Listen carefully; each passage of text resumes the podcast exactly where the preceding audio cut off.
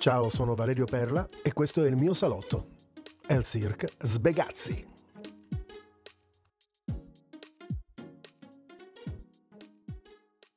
Sparirono con il silenzio magico degli invisibili mentre sfioravano le labbra di tutti. Fu un massacro di fatica smontare e caricare tutto, ma quando tornò il sole, illuminò uno spiazzo completamente deserto e pulito, come se mai fossero esistite le parole, le speranze, il sudore di ognuno a frapporsi come ombra tra il sole e la terra.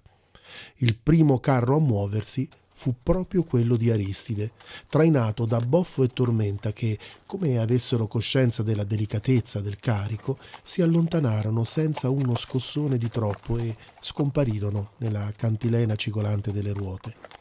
L'alba li accolse, stravolti di stanchezza, proprio all'ingresso della piccola valle del mulino abbandonato.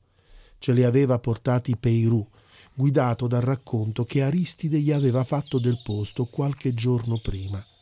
Gli ultimi ad arrivare furono Darkan e altri due, con gli occhi bruciati dalla stanchezza di chi, invisibile, si era dovuto appostare lungo il cammino per essere sicuro che nessuno li avesse seguiti. Tutti, proprio tutti, rimasero a bocca aperta, completamente rapiti dalla bellezza dirompente di quel luogo i primi ad arrivare erano stati lo Sbegazzi, ancora incosciente, protetto da Luna e Amanita e Saman. Li avevano accompagnati e poi lasciati lì Perù insieme a Leonida. Lo Sbegazzi, assai malconcio, stava ora nudo sul letto del suo carro con Amanita che, dopo avergli fatto bere una pozione di erbe, gli stava ora delicatamente ungendo tutto il corpo con un olio profumato mentre le sue dita gli rivelavano ogni più piccola imperfezione e frattura. Quando l'alba accolse tutta la compagnia, lei aveva lavorato instancabilmente per sei ore su quel corpo martoriato, rimettendo pazientemente ossa, muscoli e tendini nella condizione di accogliere la guarigione. Poco dopo la prima curva dello sterrato che portava alla valle, bloccarono l'accesso con massi e rami, cancellando persino le tracce di pneumatici dalla strada. Nel frattempo a tutti sembrò naturale cominciare a sistemare e pulire quel piccolo paradiso. Cominciò come un atto d'amore verso un luogo che pareva averli accolti e protetti in un momento drammatico. L'assenza dello Sbegazzi e soprattutto il silenzio della stessa avevano reso improvvisamente visibile a tutti una verità a cui nessuno aveva pensato fino ad allora.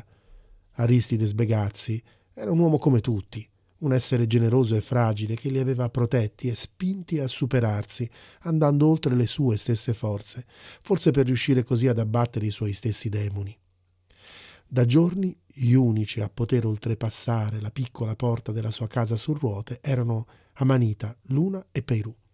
Le notizie lo davano ancora incosciente e in preda al delirio ansioso e spaventevole. Sgranava gli occhi, risvegliato da qualche fantasma, e muoveva la bocca muta come per urlare, prima di svenire sotto l'effetto dolce delle erbe di Amanita. Ma lentamente il corpo reagiva e passava l'intera giornata dormendo sereno, con un piccolo sorriso bambino, con la fronte nel palmo della mano della piccola luna. Gli occhi e le labbra si sgonfiavano e lentamente stava riacquistando la sua fisionomia abituale.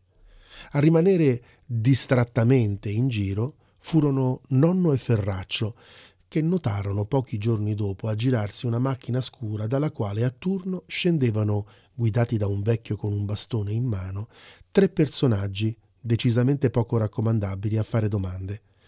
Certe persone portano addosso il marchio della violenza di cui sono servi. Ogni cicatrice, tatuaggio, sguardo torvo e massiccia presenza muscolare raccontava di mercenari senza scrupoli, uomini con la morale asservita al potere e la crudeltà spietata pompata da un cuore inaridito e bastardo. Guardandoli con attenzione, si notava l'armonia dei movimenti d'insieme di chi è addestrato e piccoli gonfiori che suggerivano invisibili armi perfettamente lucide ed efficienti e lame affilate come rasoi.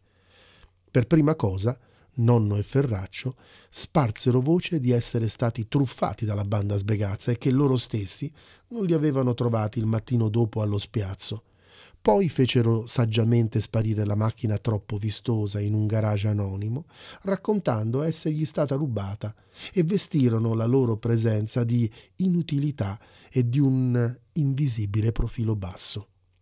Erano stati consigliati così da Peirù, che aveva già letto tutto in qualche lato oscuro del suo passato e dai suoi tarocchi.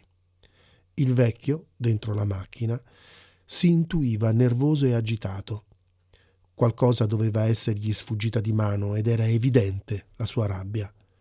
Nel frattempo, in una notte senza luna, arrivarono nella piccola valle una lucida macchina nera con dentro Madame Bloise e un van con personaggi più pittoreschi, ma decisamente da non contraddire.